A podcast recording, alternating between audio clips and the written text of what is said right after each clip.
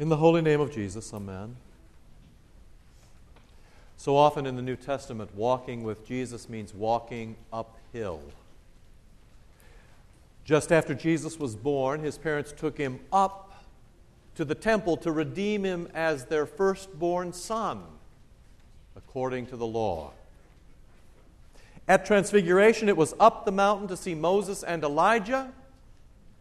Today, it is up to Jerusalem. Tomorrow, up to Golgotha. With Jesus, it always seems to be uphill.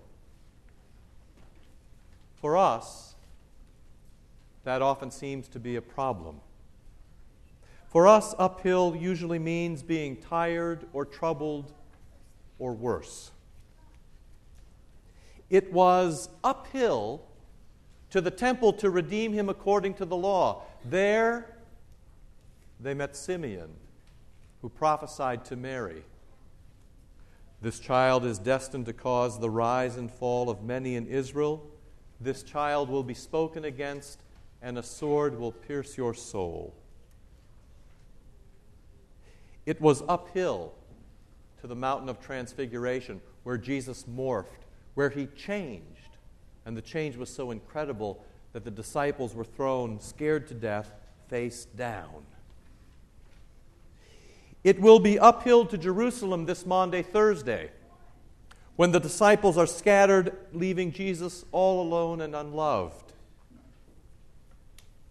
It is uphill to that green hill far away this Good Friday where Jesus dies.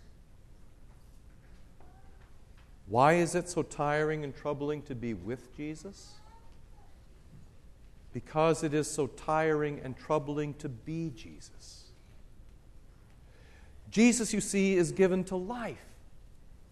Jesus is all about sight for the blind and release for the captives. Jesus is all about bringing the kingdom of heaven to earth.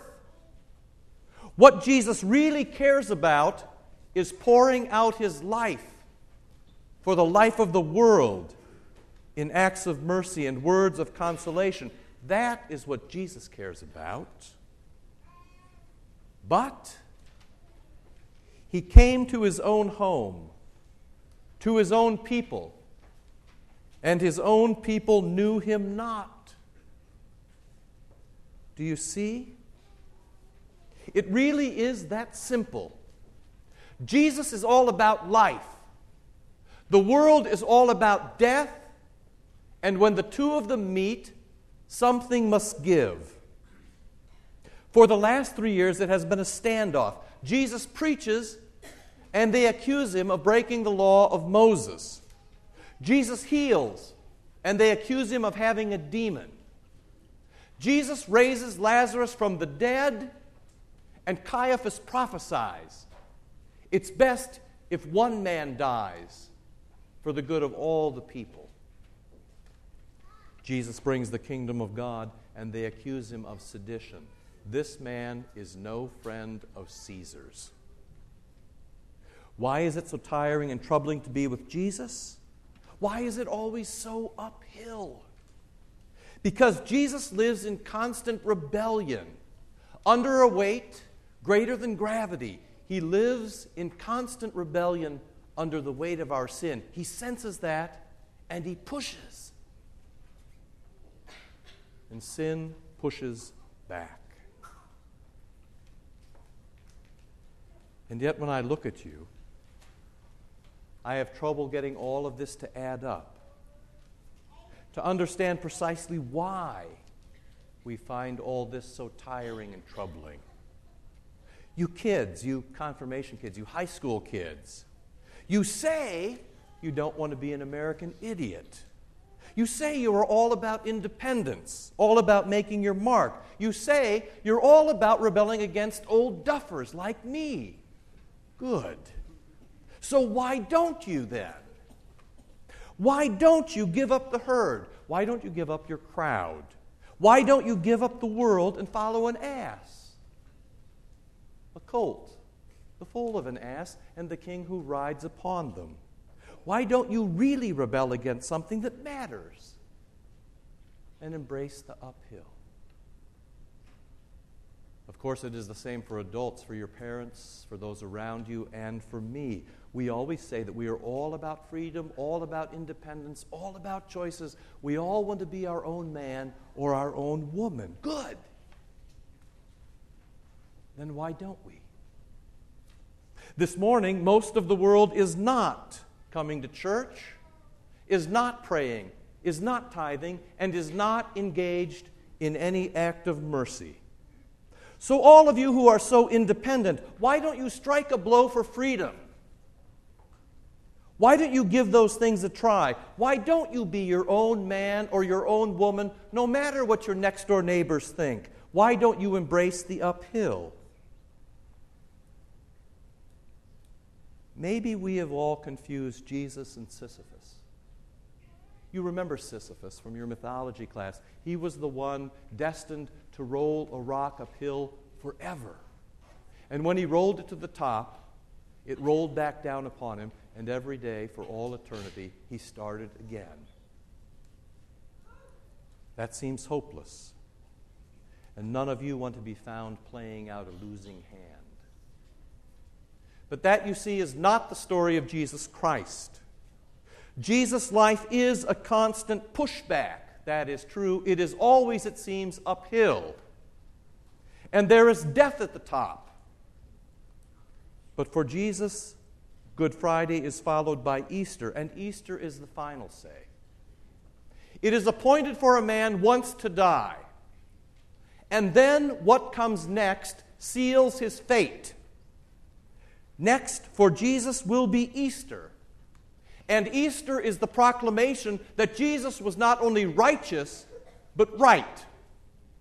That he was, in fact, both Son of God and Son of David. For our Hosanna in the flesh, salvation. Easter will flatten the mountains and straighten the roads and put the wind at your back if you will only let it. But the only way to Easter is through Good Friday. Until then, until your final consummation, until you are raised from the dead, until then, it is all, my friends, uphill. So, if you are actually going to stick around, there are two things you should realize. First, if you are going to be a disciple, it's going to take a load of open mindedness and courage and discipline and obedience. To see beyond the normal kings who oppress us, who live in opulence and ride war horses, who work the system and stall ethics investigations, who give contracts to their friends and take junkets, and leave the poor unfed and unprotected, and care little for the unborn or those who live by way of feeding tube.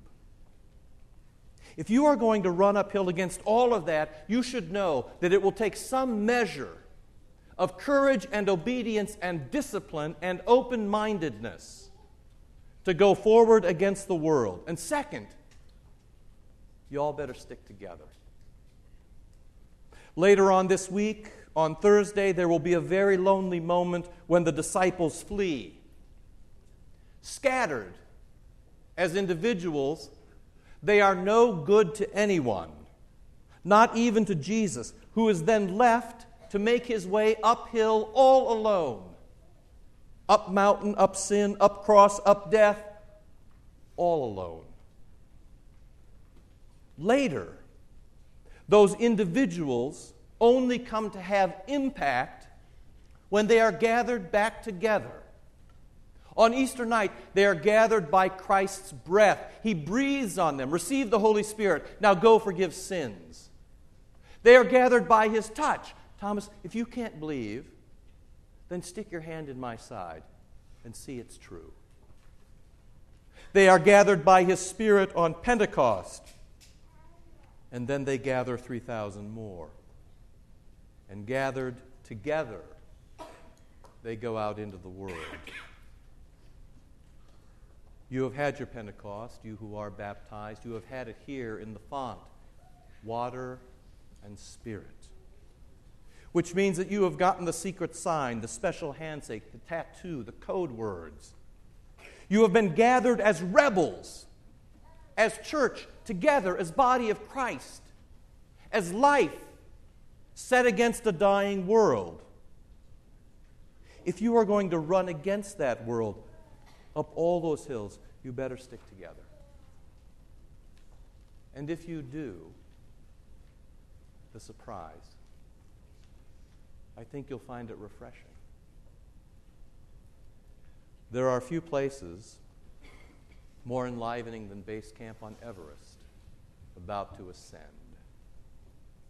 There are few things more exciting than to be one of 64 climbing the bracket. There are few places better than the temple up on Mount Zion, than the transfiguration up on Mount Hermon, than the cross up on Mount Golgotha. There are few matters that are more exhilarating in life than the rebellion against death, than the discipline against evil, the obedience to Christ, the proclamation in word and in deed. Not just talking, but acting in mercy. A life of prayer and tithing, a life gathered round the altar, a life on the uphill all together. If you go today, you can still see it. If you go and if you get a good guide, you can still see it in the Holy Land. You can see where they've dug tombs out of the soft stone. And then at the threshold of some of those tombs, there's a channel, there's a trough or a gutter. And in that gutter is a very large round stone. You can still see it. You put a large round stone in that gutter and it rolls downhill. It is the seal of death. It is the world's last word. That will happen here this Friday. They will take Jesus down from the cross. They will very quickly wrap him in a shroud and a headcloth.